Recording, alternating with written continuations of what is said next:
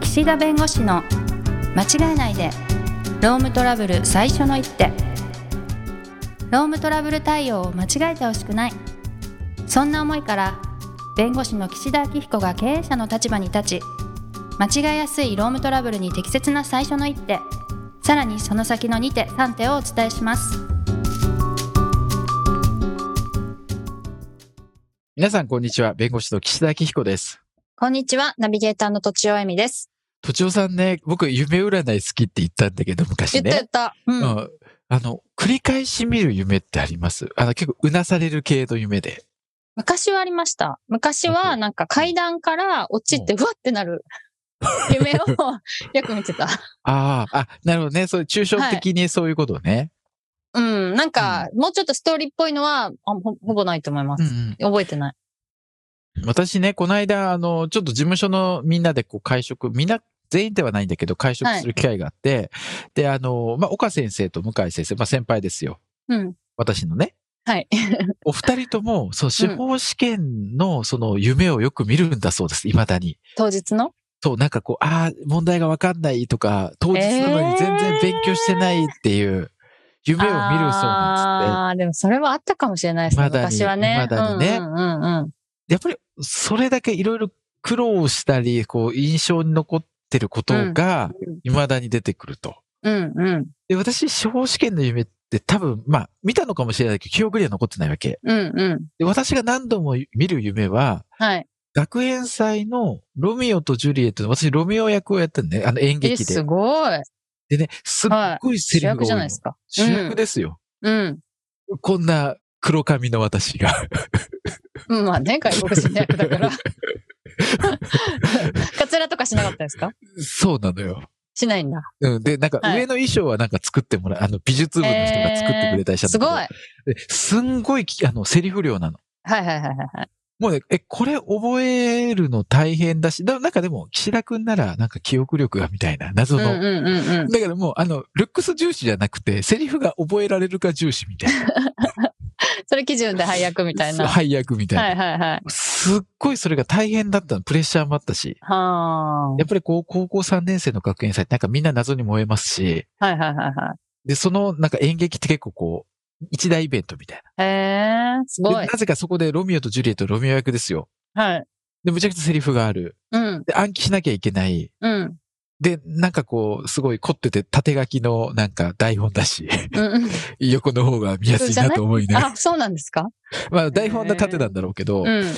でもその、それがすごく、まあ、結果ね、うまくいったからよかったんだけうど、んすごくやっぱりストレスになって、はいはいはい。その時激痩せですよ。多分57キロぐらい、高3になったの、多分その時ぐらいなんだけど、へえ。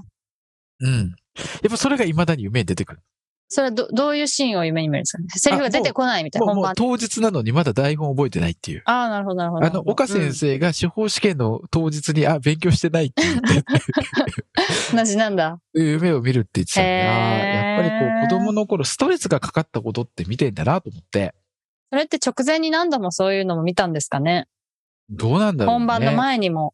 後に見てることの方が多い気はするよね。あそうなんですかなんその時は、よりも、なんか、今になってなんて言ったろうみたいなね。へえ、そうなんだ。でね、前回も、 いいよね、でねっていう言で葉。 ね。もう180度方針転換できるから、はいはい。あの前回こう、最低基準項ということで、宗教規則で定めたね、基準に達しない個別合意をしてもダメだよみたいな話を、まあしたと思うんです。はい、しました。就業規則ね。はい。で、まあ、あの、法律に定める基準に達しない、あの、就業規則とか個別合意もダメだよって話もしたと思います。はい。この就業規則にね、定めてないのに個別合意でできるかっていうところって、うん結構ね、まあ、いろいろこう、揉めることが、揉める問題があったりするわけです。はい。まあ、何かというと、まずはね、使用期間の延長ってやつなんです。うーん。会社がね、例えば就業規則の中に、3ヶ月の使用期間ですと。あですしか書いてないわけ。あ、ああ、か、もしくは、まあ、あの、経験者については、あの、使用期間設けないことがありますくらい書いてあると。はい。でところが、その従業員の方にお勤めしていただいたら、どうもちょっと、うんと、首をかしげるような状況で、もうちょっと見たいなと、様子うをん。うん。そういう時に使用期間の延長っていう規定を設けてらっしゃる会社さんがあるわけですよ。はあの、この使用期間は延長することがあると。い。 3ヶ月を上限として延長することがあるみたいな感じで、まあ、最大6ヶ月みたいなことですよ。はい。書いてあれば、別にそれって別に、労基法上ね、使用期間は何ヶ月じゃなきゃいけないって書いてないんで、はい別に法律に違反する話じゃないと。うんただ、就業規則で3ヶ月しか使用期間はないよって言ってるのを、本人と話をしてね、うん。どうすると。うん使用期間3ヶ月なんだけど、見極めらんないと。うでんこのままだったら契約が終了になってしまうかもしれないけど、3ヶ月後、使用期間ね、延長に合意してくれたら、あの、3ヶ月間使用期間で、あの、行くけどどうみたいな。はい。はい。いうときに、うん。うん。うん。あの、使用期間の延長ができるかどうかって問題なんです。うん。うん。でも、従業員の方にしたら不利になる条件ってことですもんね。ね、そこをね、どう見るかなんだよね、結局。まあ、有利とも言えるのか。そう。そこで辞めさせられるよりは。うん。だからね、これって、一面からしたら本来3ヶ月経ったら正社員になれたよねっていうふうに考えれば不利な条件なわけ。うん。はい。一方で、うん。今、都城さんおっしゃったように、え、でもそこで切られちゃうよりマシでしょみたいうん。うん。うん。な。うん。ですだねか。らこれって、就業規則を定める基準よりも不利益なのかと。ああ。とそうとも言い切れないよねと。どっちが上か下か分かんないっわてかん感ないじですようね。ん。確かに。でも、やっぱりこの問題は、うん。リスクをはらんでいて、もしこれがね、やっぱり就業規則に延長の規定がないのにうん延長したっていうことになると、はい。それってやっぱり最低基準項じゃないけど、うん。就業規則の定める基準を下回る基準を合意してるから、そんなうのんやっぱりダメだって言われたらね、うん。使用期間の延長が否定されるわけですよ。はい。そうするとそのまま雇っちゃってるわけだから、本採用もうしちゃってる状況になってるわけ。うんうん、だうん。からここがリスクなんです。うんうん。なるほど。だから、就業規則の中に定めておくべきこと、はい。うんっていうところの中に、やっぱり使用期間の延長する可能性があるんだったら入れといた方がまあいいと思います。基本は3ヶ月とするみたいな書き方でもいいんですか基本は、ああ、基本、でも最初に決めなきゃいけないからね、使用期間ね、3ヶ月は3ヶ月とか。うん。うん、だからやっぱり決めた方がいいと思います。あ、ちゃんと決めちゃんとて、決め延て長することもあるって覚悟がうん親切ってことですうんね。いいと思います。うん。で、なんて言うんですかね、これ、変な話なんだけど、別に、使用期間を延長しないって書いてあるんだったらわかりますよ、別に。就業規則に。ああ、なるほど。ね、延長しないって書いてあるのに、延長する合意はダメでしょっていう。はい。うん。で、書いてないとかって別に、やっちゃいけないとは書いてないはずなんです。うん、まあうん。うん。それってだから、不利な内容なのかなとか思うんだけどね。うん。うん。配置転換なんかもそうなんです。まあ、配置転換については基本的に書いてありますけど、今の宗教規則には、は業い。務上の必要性がある場合に配置転換を命ずることがあると。はい。うん。で、ただその条文がなかったときに、本人がですよ。はい。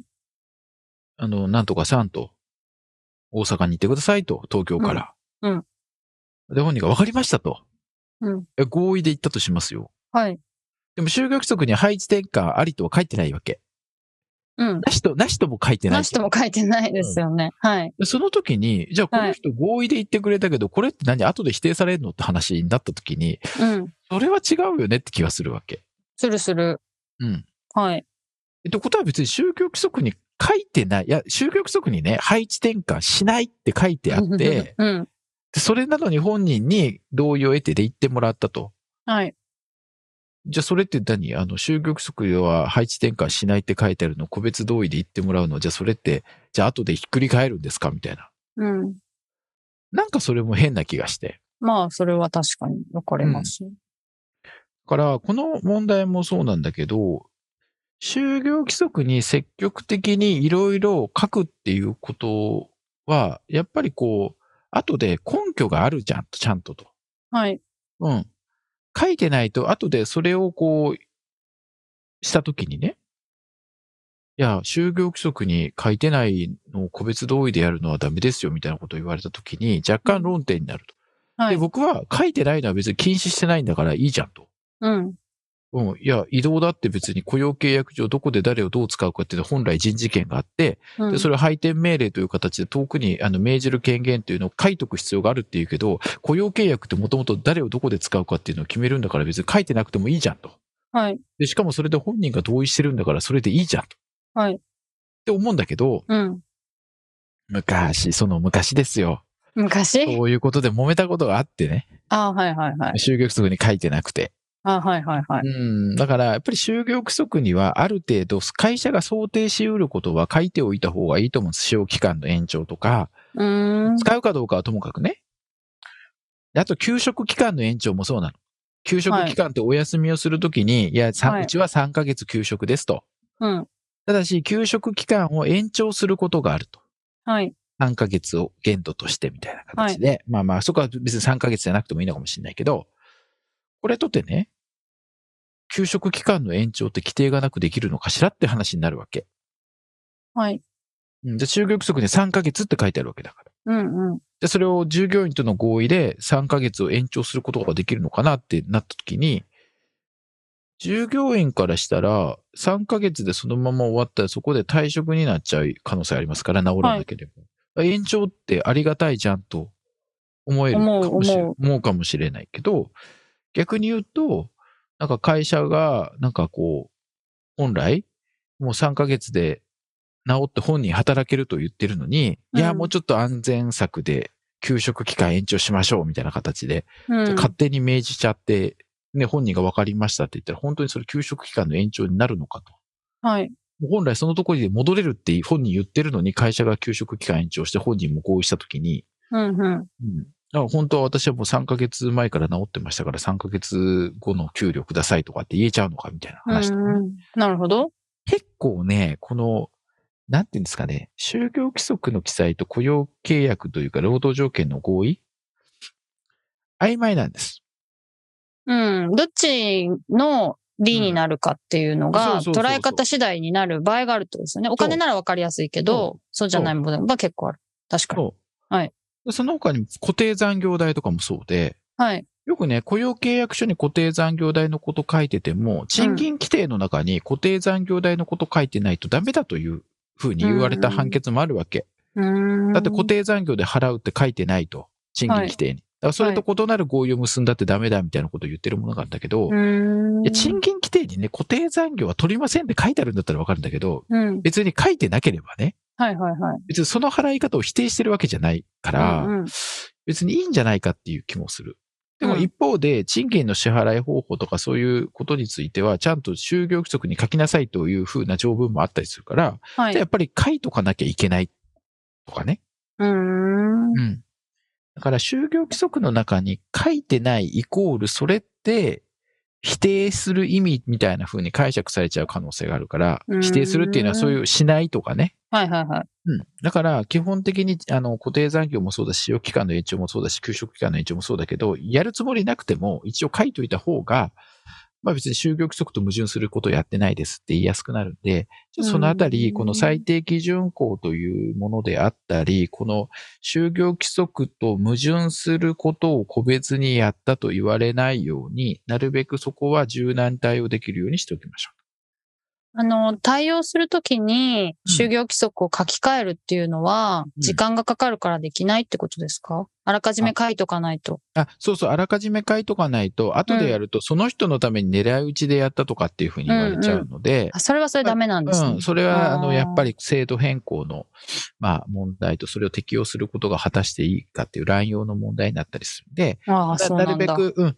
あの、節目節目でそういうものを入れておかれた方がいいかなというふうに。うーん。うんだからね、なこれるほど本当に、僕も毎回この問題に当たった時に、えっと、これって、本人にとって本当に不利なのとかね。うん。いやこれ、就業規則に書いてないけど別に、ね、否定してないからできるんじゃないのとか、いろいろ思ったりうんうんうんしますけど、でもはい争われた時にやっぱりこの就業規則の基準に達しない労働条件とか個別合意は無効だっていうのがちょっと頭の中に入れておかれて対応した方がいいし、そういうことをね、リスクとしてあるんだったら、やっぱり就業規則の中には、ある程度可能性も含めてね、いろいろ書いておかれた方がいいかなというふうに思います。はいはい。ということで、えー時間になりましたので、今日はこの辺にしたいと思います。ありがとうございました。ありがとうございました今回も番組をお聞きいただきありがとうございましたロームトラブルでお困りの方はロームネットで検索していただき柿椿経営法律事務所のホームページよりお問い合わせください